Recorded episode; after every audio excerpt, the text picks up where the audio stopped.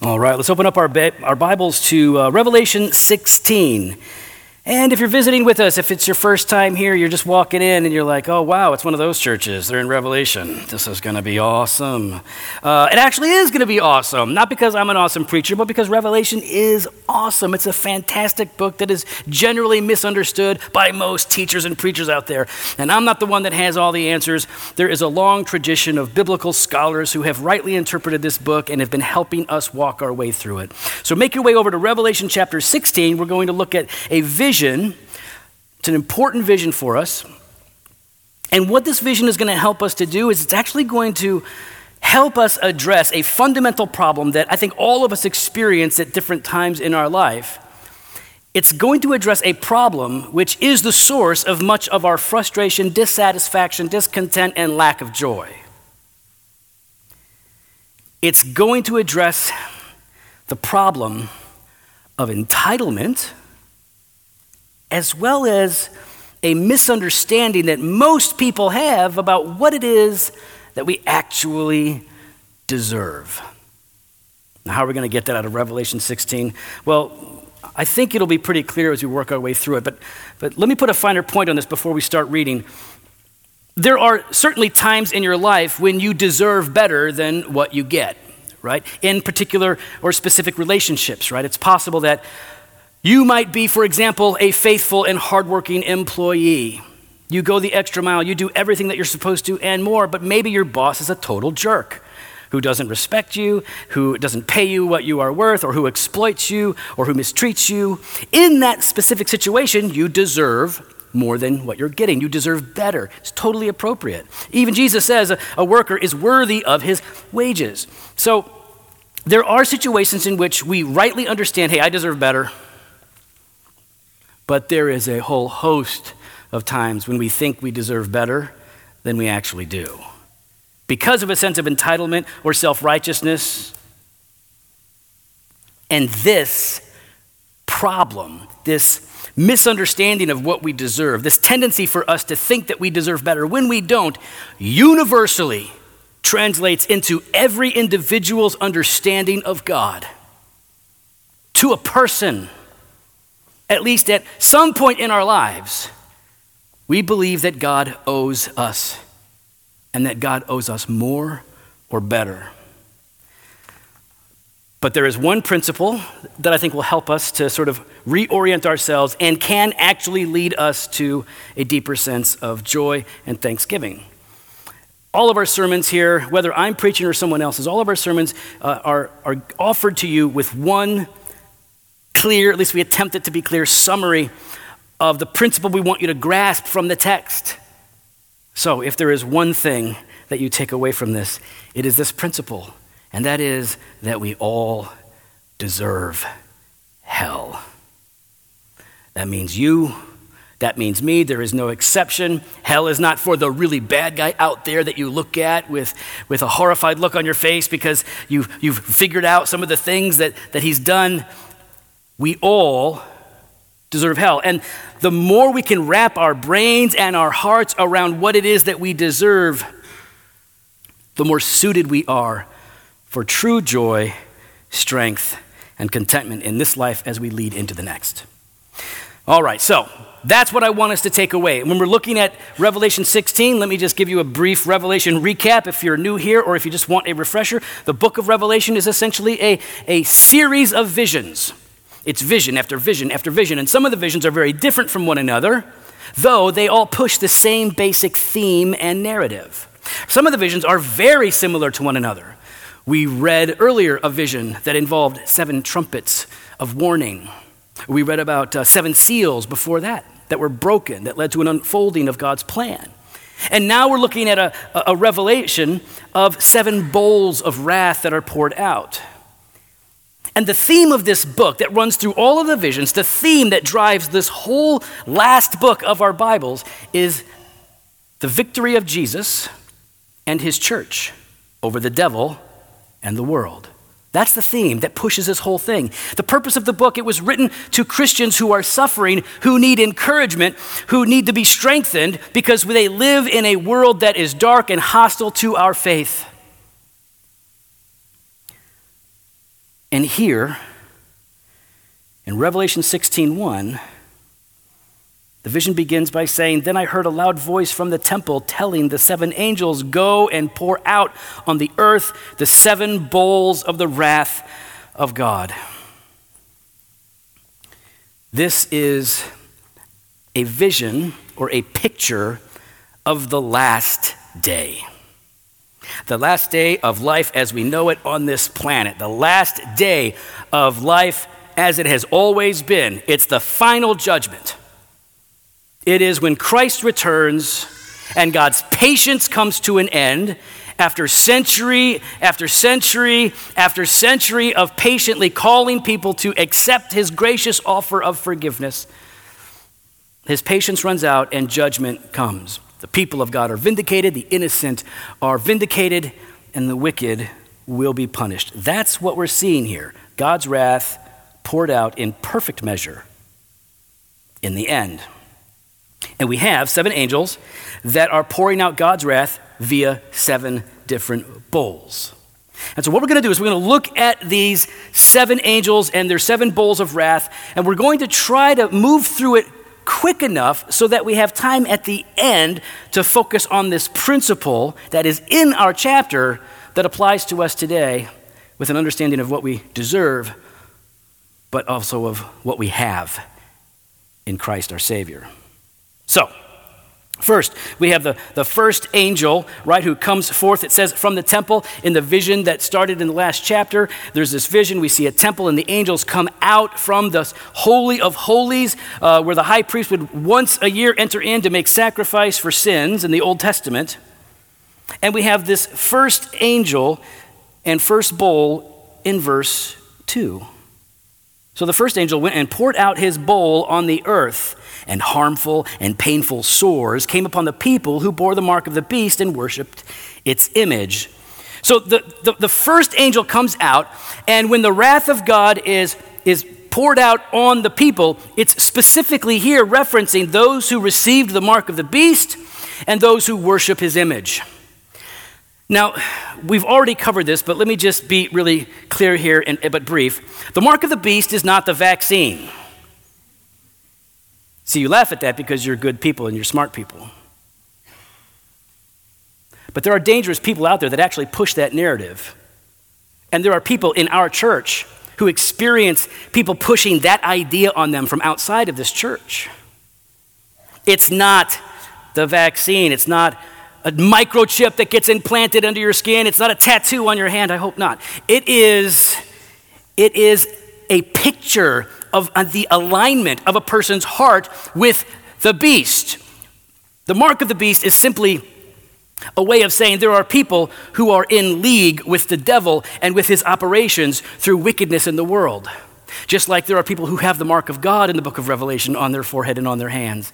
These aren't physical marks. They're just ways of spiritually identifying that there are some who follow Christ and others who follow the devil. The wrath of God is coming against the world, the unrighteous, those who have rejected the Savior and instead find themselves in league with Satan. And this wrath is seen in, in, in the context of, of boils and, and, and, and affliction and, and sickness. It's not that these people are against Christians and therefore they're going to suffer. That's true. The, the world is against Christianity, but it's, it's a problem, really, because they are fundamentally against Christ. And this is why the wrath of God is coming. His patience has run out. So the first angel is manifested, and he pours out this wrath, and people who worship the beast and, and uh, had that mark, it afflicts them. Then the second angel shows up, and he pours out, verse 3, he pours out his bowl into the sea, and it became like blood of a corpse, and every living thing died that was in the sea. So the first angel pours out his bowl of wrath on the earth, the second on the sea. And what happens? The sea dies. In fact, it turns into rotten black corpse blood. It's a horrifying picture. And in this description, this vision of the end when God's judgment brings a destructive end to the world and to all unrighteousness, the sea no longer gives life. So the picture is like, wow, uh, the, the, sea is now dead, uh, something that we rely upon for fish, for food, right? So much of the world relies on the ocean for nourishment. We presume upon it. We, we sort of feel entitled to it, really. It's, it's there for us to fish, and now it's dead. There is no life, and that means that our lives are coming to an end as human beings. The second angel pours out this wrath on the whole ocean. In previous visions, we've seen that God's judgment is temporally and partially manifested in the world. Right? So that God's you can see God's wrath and his judgment in short form, in, in specific situations. And that's why in those visions it says things like, well, a third of the ocean was impacted, a third of the ocean was affected. But here it's all of it. The ocean stops giving life. Then the third angel in verses 4 through 7, the third angel poured out his bowl into the rivers and the springs of water, and they became blood. And I heard the angel in charge of the waters say, Just are you, O Holy One, who is and who was, for you brought these judgments, and they have shed the blood of the saints and the prophets, and you have given them blood to drink. It is what they deserve. And I heard the altar saying, Yes, Lord God the Almighty, true and just are your judgments. This is the third angel. And what he does is he pours out his bowl of wrath onto the bodies of water on land, lakes, rivers, springs, streams. You get the idea. What are those? This is the fresh water that we drink. This is fresh water that the world relies upon. You can't live without water. And now the water is dried up. What's happening is at the end, it's the, it is the end of God's patience, it is the end of His common grace. He is good to all, both the moral and the immoral, the religious and the irreligious. God is good to everyone, isn't He? Good, generous. He is above that. He, he is beyond that. It's a grace that is common to all people, yet undeserved. And in the end, it all stops. These gifts evaporate. And the fact that these waters are turning to blood. If, you're re, if you read the Bible a lot, if you grew up in church and you know the stories, it should draw your attention back to the Exodus, right? When Israel was enslaved in Egypt and God sent Moses to go in and to confront Pharaoh and say, You better let God's people go because if you don't, judgment's going to come. Of course, Pharaoh does not. He hardens his heart, and judgment after judgment falls upon Egypt. And one of those judgments is that their rivers turned to blood. You read about that in Exodus chapter 7, verse 19, for example. But there's a summary of this as well in Psalm 78, verse 44. You can just listen. He turned their rivers to blood so that they could not drink of their streams. His patience runs out at the appropriate time, and judgment commences. Now, in the midst of this, this third angel pouring out this bowl of God's wrath, there is an interlude, like an interruption. It's an interruption of praise. And we've seen this before in other visions. It's like in the midst of the vision that is showing us the terrifying reality of the holiness of God against sinful humanity, in the midst of this terrifying, overwhelming picture, angels and or the people of God can't help but stop to praise God for who He is in His character and what He does in His works. It's like they, they have to stop, not only to praise God, but also it brings to light maybe some clarity to something that we might be wondering about. This is so dark and terrifying and harsh. Is God overdoing it? You ever feel like God's a little harsh? I do. I read the Bible. I read the Old Testament. I read the New Testament. Ananias and Sapphira lying to the church, lying about, yeah, man, we sold our house and we're going to give all the money to the church. What's up, church? It's pretty generous of us, isn't it? We should probably have some pews with our names on it. You know how people do. And they're lying, and they drop dead on the spot for lying to the Spirit and the church. See, that seems a little harsh to me. I read something like that and I'm like, ooh, God, man, are you mad? Like, What's going on? And the problem The problem is found in what I expect from God and what I think we are owed. I don't get what we actually deserve in that moment. And this song of praise helps to bring clarity, to dispel our notions of what we think we deserve so that we actually understand that God is always just. Now, we're going to come back to that. I want us to button up all of our time together by looking at this song of praise in verses 5, 6, and 7. There's a fourth angel in verses 8 and 9. The fourth angel poured out his bowl on the sun, and it was allowed to scorch people with fire. They were scorched by the fierce heat, and they cursed the name of God who had power over these plagues. They did not repent and give him glory. The fourth angel, right? So it's been land, it's been sea, it's been water, and now the sun. All these things that we need for life. And now the sun.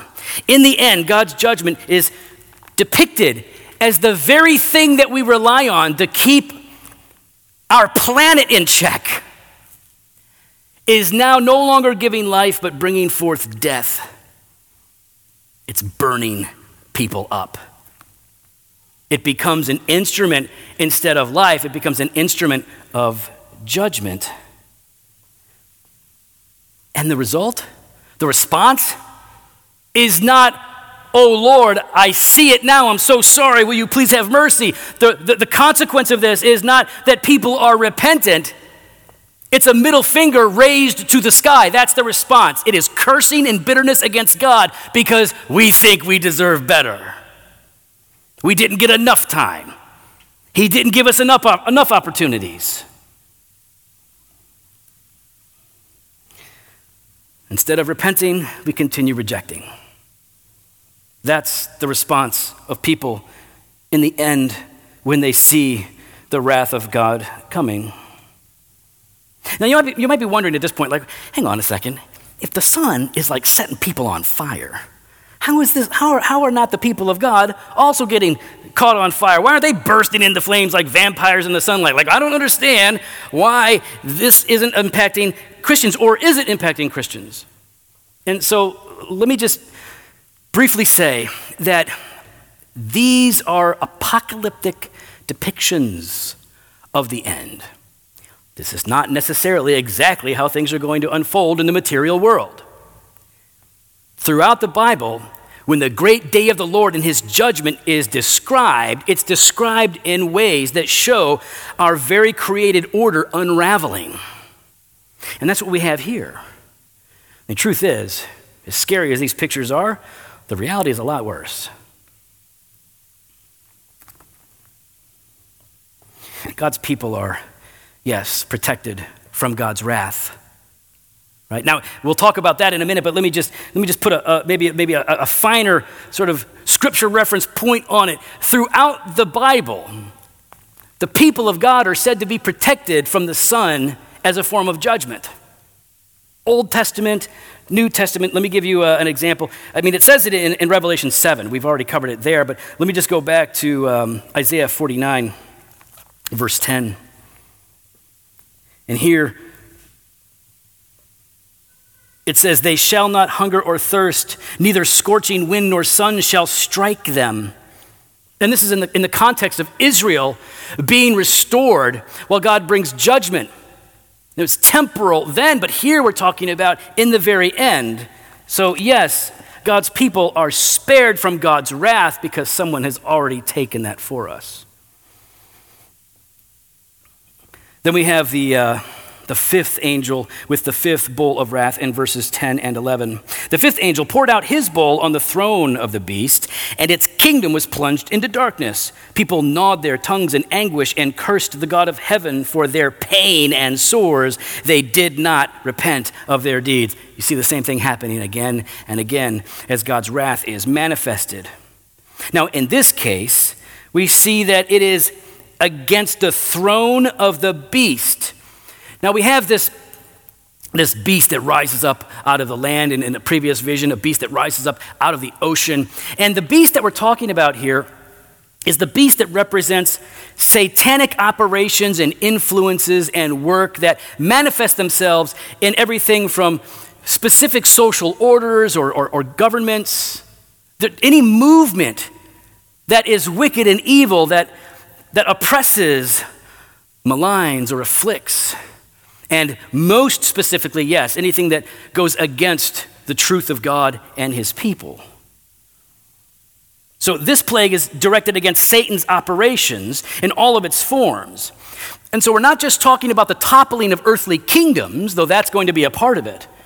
We're talking about a spiritual kingdom being destroyed, a kingdom that is alive and well right now. And of course, again, in the midst of this, there is no repentance, there is no seeking, there is, there is no sorrow, there is just bitterness and cursing against the God who is just. Then we have a sixth angel and a sixth bowl in verses 12 through 16.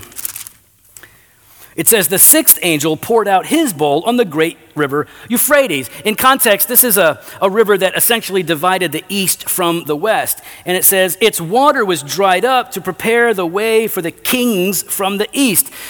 This is a, this is a bit more of a complicated or, or, or, vague passage for us to make a lot of clear sense out of, so we'll, we'll be general here. The east and the west are divided by the river, and now it's gone. And so now the eastern army can move. And it, some people think, like, well, does that mean that the east and the west are going to be fighting? But most of the biblical scholars that I've read say, no, it's about the world's armies now uniting to fight against God and his people. That this is, in some way, a all out satanic attack against the truth. As they see judgment nearing, as they know that this is the end, the devil knows his time is up. And he says, let's get as much done as we can. Let's make as much damage as we can. Let's, let's go all out. He knows, he's not confused about the calendar. The devil knows the facts, he knows the scripture, he knows the basic plan. He just doesn't like it, he doesn't accept it. And so there is some kind of spiritual battle that intensifies in the end just before all of this wrath is poured out. And what's happening here is that God seems to be removing the restraints. I mean, in this world, God does restrain. There is, there is an active common grace by which God is kindly kindly restraining some level of evil and wickedness in the world. But as we continue to read this, what does it say? And I saw coming out of the mouth of the dragon, and out of the mouth of the beast, and out of the mouth, mouth of the false prophet. These are three characters that have been introduced, the dragon being the devil, three characters that have been introduced in, in earlier visions. And from their mouths, this unholy trinity, comes unclean spirits that are like frogs. No significance about the frogs, they're just gross. They are demonic spirits performing signs who go abroad to the kings of the whole world to assemble them for battle on the great day of God the Almighty. So it's like restraints have been pulled off. Things are going to get worse. There will be a spiritual, hostile opposition that will probably manifest itself in tangible worldly ways as well before Christ comes, before the judgment is complete. And then we have this statement from Christ in verse 15 Behold, I am coming like a thief. Blessed is the one who stays awake, keeping his garments on, that he may not go about naked and be seen exposed. It's not a reference to nudity, it's a, it's a reference to walking alertly in this world with devils filled, clothed both in the righteousness of Christ as we walk in his ways, living justly. Oh, they assembled them at the place that in Hebrew is called Armageddon. Lots of books and movies that are not worth your time focus on this one word, Armageddon. Let's just say, for our purposes now, as we're, as we're just touching on that word, this concept's going to come into play as we continue, that what we're really talking about here is a place where both judgment and deliverance come together. This is the sixth sea, uh, bowl, the sixth angel that leads to in the point out of God's wrath, we see this increase and intensification of spiritual warfare. And then there is the seventh angel and the seventh seal in verses 17 through 21. The seventh angel poured out his bowl into the air. And a loud voice came out of the temple from the throne saying, It is done. And there were flashes of lightning, rumblings, peals of thunder, and a great earthquake, such as there had never been since man was on the earth. So great was this earthquake. The great city was split into three parts, and the cities of the nations fell. And God remembered Babylon the Great to make her drain the cup of the wine of the fury of his wrath. And every island fled away, and no mountains were to be found. And great hailstones, about 100 pounds each, fell from heaven on people. And they cursed God for the plague of the hail because the plague was so severe. This is the end end. Mountains disappear, islands flee the great city was split into three parts. This means the city of man is utterly destroyed. Babylon, which represents the, the ungodly uh, cities and kingdoms of the world, it's all coming to ruin. Judgment is finally coming in full effect. All because this angel, the seventh angel, pours out this bowl into the air. Now, there's two ways to take that. You can take this to mean the air, just like we have earth, ocean, bodies of water. It could just mean air. Not that this is exactly what's going to happen, but you get the idea. If you take away all the life in the ocean, people are going to die. If you take away the air, everyone dies, and it happens rather quickly. This is quick, sudden, terrifying judgment. Or it might be a reference to the demonic realm. Like Ephesians 2 2 refers to the devil as uh, the spirit of the air, the prince of the power of the air. Either way, the same point and conclusion is there for us to hold on to that this judgment is final, it is complete. It is the end of creation as we know it, and it is the end of sin and hostility as we have seen it, and there will be no repentance. God's final judgment, the great day of judgment, is total, but it's also totally just and fair, and that's where we struggle. We struggle because, on some level, we don't really believe that we all deserve hell, that you deserve it, that your parents deserve it that your kids deserve it. It's uncomfortable, right? Ain't nobody like the doctrine of hell. I don't know, maybe somebody does. I don't like it. It's not like it doesn't make me feel warm at night.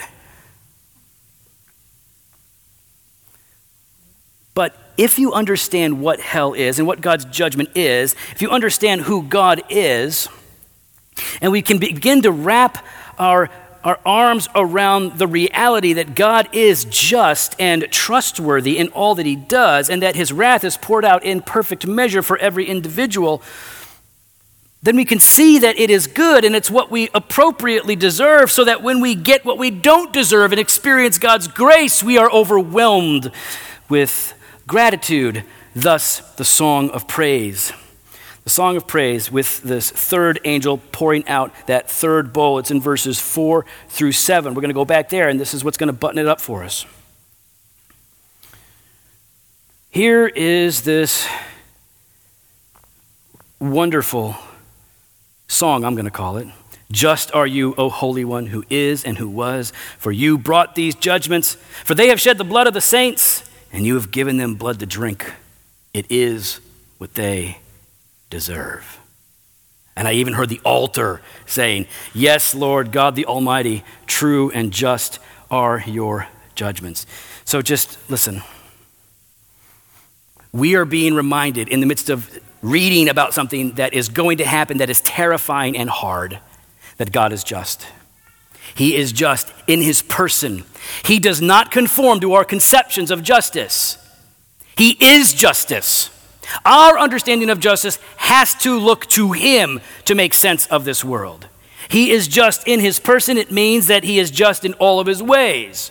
And we see this, this heralding of God's justice throughout the whole Bible, Old Testament and New Testament. And the reason it is so often repeated is because He doesn't operate in the ways that we think He should, He doesn't conform. He's holy, and we aren't. For example, in Deuteronomy chapter 32, verse 4, you can just listen. The rock, speaking of God, not Dwayne Johnson, the rock, his work is perfect, for all his ways are justice, a God of faithfulness and without iniquity. Just and upright is he. It's repeated again and again and again. It is one of the most often repeated phrases about God that he is just and he punishes sin. And when he does so, he does so in righteousness. So God is just, it means his judgments are just. I mean, listen to Acts chapter 17, verse 31. Speaking of God saying he has fixed a day on which he will judge the world in righteousness by a man whom he has appointed. And of this he has given assurance to all by raising him from the dead. The day of judgment, the final day, is when God judges, and he judges the world in righteousness, not like us, where we play favorites. We know that somebody deserves an appropriate sentence, and maybe we lighten it because we like them. Or maybe we don't like somebody more than another, and we wish them to suffer even more greatly than what is appropriate because of our own hard hearts. God is not like us. And so the song says, No, listen, they deserve this. You brought these judgments. This is what they deserve. Why? Because they shed the blood of the saints and the prophets. In other words, God sent prophet after prophet after prophet to the world and to Israel. Repent of your sins. And here's the message of every prophet. Implicitly, this is the message God's going to judge you unless you repent. Turn to the Lord, and he will be gracious and kind to you. Confess your sins and trust in his mercy, and he will forgive you and establish you. All the prophets say this. And how do we treat the prophets?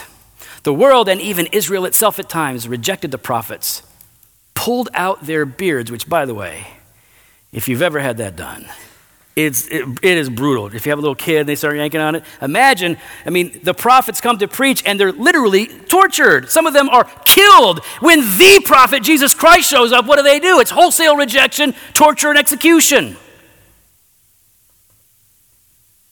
Now, maybe you're thinking, like, okay, just as an aside, uh, what? Is, I can get that. And I think a lot of us can get that. We're all sinners. God's wrath is coming. People reject the offer of, of salvation through Christ. They're, if they reject that, they're going to be judged. But what if there are no prophets to hear? What about people that are in the world, but they don't have access to any revelation? Uh, what, what if there are people that, that never get to hear about Christ? And listen, those people exist in America, even. I know you might think it's impossible, but I was 17 before I ever heard the gospel in my life. There are people that that never hear it. But yes, we think like we go out into these places that are far away and remote and people have never heard the gospel. We think of some Muslim countries where people never hear the gospel. And what about them? They're not rejecting the prophets. So surely they're entitled to a pass. But let, let, me, let me affirm something for you. No one goes to hell for not believing in a Jesus they've never heard of. No one goes to hell for not accepting a gospel that's never been offered to them. But we are all going to hell because we have sinned against the holy God. And while there are many who have not rejected the gospel because they've never heard it, every human being has, that has come from Adam and Eve has rejected the God and his revelation in creation. And there is no exception to that rule. In Romans chapter 1, Verse 18, we read this For the wrath of God is revealed from heaven. The wrath of God is revealed from heaven against all ungodliness and unrighteousness of men who by their unrighteousness suppress the truth. For what can be known about God is plain to them, because God has shown it to them. For his invisible attributes, namely his eternal power and divine nature, have been clearly perceived ever since the creation of the world in the things that have been made. So they are without excuse. For although they knew God, they did not honor him as God or give thanks to him, but they became futile in their thinking, and their foolish hearts were darkened. What Paul is saying in Romans 1 is like, listen, no one's innocent. All are guilty, whether they've heard of Jesus or not, because we have all rejected God to a person. We've all rejected God. Whatever revelation we have access to, we say no thanks. We suppress it. That's our instinct, that's our natural sinful instinct. So, no, no one escapes the judgment of God because they somehow are innocent. There is no one who is innocent. We all deserve hell. Now, let's be really clear here. The truth is not that the bad guys deserve hell and we deserve heaven. Let's be really clear, right? That's not the point. We all deserve hell, and we only escape by the very grace of God. Do you remember the passage that we looked at during the Lord's Supper? Romans chapter 3. There's no distinction, right? We're all going to hell. There's no distinction. All have sinned and fall short of the glory of God. That's what that means. We're all going to hell. But it doesn't stop there, does it? All have fall fallen short of the glory of God and are justified by his grace as a gift through the redemption that is in Christ Jesus, whom God put forward as a propitiation by his blood to be received by faith. Propitiation, it means to satisfy. When Jesus died on the cross, he satisfied, he quenched God's wrath that is to come. He satisfied the wrath of God for all who believe. He takes away that condemnation and offers us peace, reconciliation, forgiveness, cleansing, and righteousness. We've all earned our spot in hell, but Jesus has taken our place as believers. That's the gospel, right? That's the good news that we champion, that we preach. So, what are we supposed to do with this? In light of Revelation 16 that says judgment is coming, and it is a final judgment. And in this depiction, what we see again and again is that people continue to curse God and feel entitled because no one thinks that they deserve hell. Everyone thinks that someone else deserves hell. The Christian has a fundamental understanding that no, no, no, no. We're all going to hell. We're not singling out just the thieves, we're not singling out just the sexually immoral. We're all on that train. And if there is any escape, it is only in God's grace, in His mercy. So, what do we do? How, how do we respond to this truth that, yes, we all deserve hell, but God gives us something better, what we don't deserve mercy and every spiritual blessing in Christ. Here's what we should be doing. I'll just give us three things to sort of uh, look towards as we go about our weeks. Number one, we should rejoice. You wonder why you lack some joy in your salvation? Not happiness. I'm not talking about worldly happiness in your life because I know a lot of you are going through some really dark times where you are afflicted, where you are in need, where you don't have answers to questions that you are desperately seeking. The world is dark. There's evil in the world that we have to deal with. But there is a joy that transcends our circumstances that we can find. We see it's the joy of salvation. We can rejoice for all that we have in Christ because we know what we deserve and we know what we're actually receiving, what we've already received. And rejoicing should lead us to worship, to singing, to proclamation. It should lead us to a joyful obedience to God. You can rejoice now because God has given you grace that you don't deserve, and it secures you now and for eternity. Number two, in light of this principle that we all deserve hell, but in Christ we get heaven, heaven not just in the future, but we taste it now on earth as the Spirit dwells in us and transforms us continually, progressively to look more like our Savior. Secondly, is we should take courage.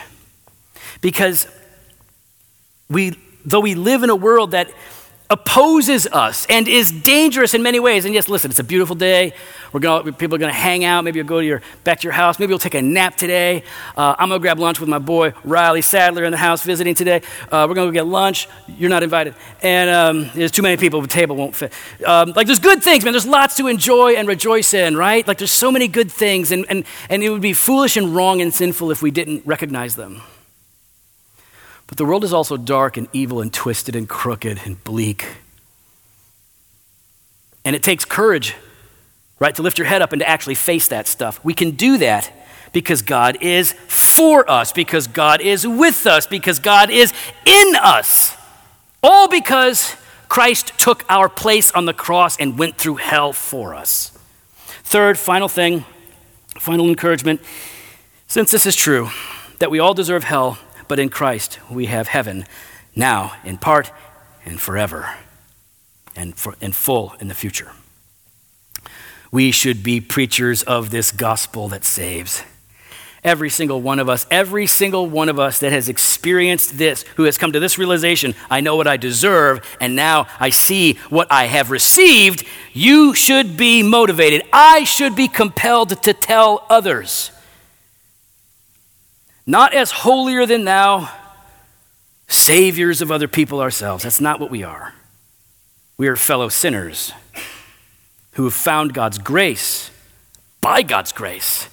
And now we get to tell others this is the way home. This is the way to be made whole. You can have what you don't deserve and not get what you do deserve. You got to wonder why am I not telling other people about Jesus? Why am I not sharing this message? I can only think of two reasons off the top of my head right now. Um, and that would be that you don't love your neighbor. That's possible. I mean, if you did, why wouldn't you tell them that there is a way of escaping the judgment that they deserve to get what you have? Or you don't believe that it's real.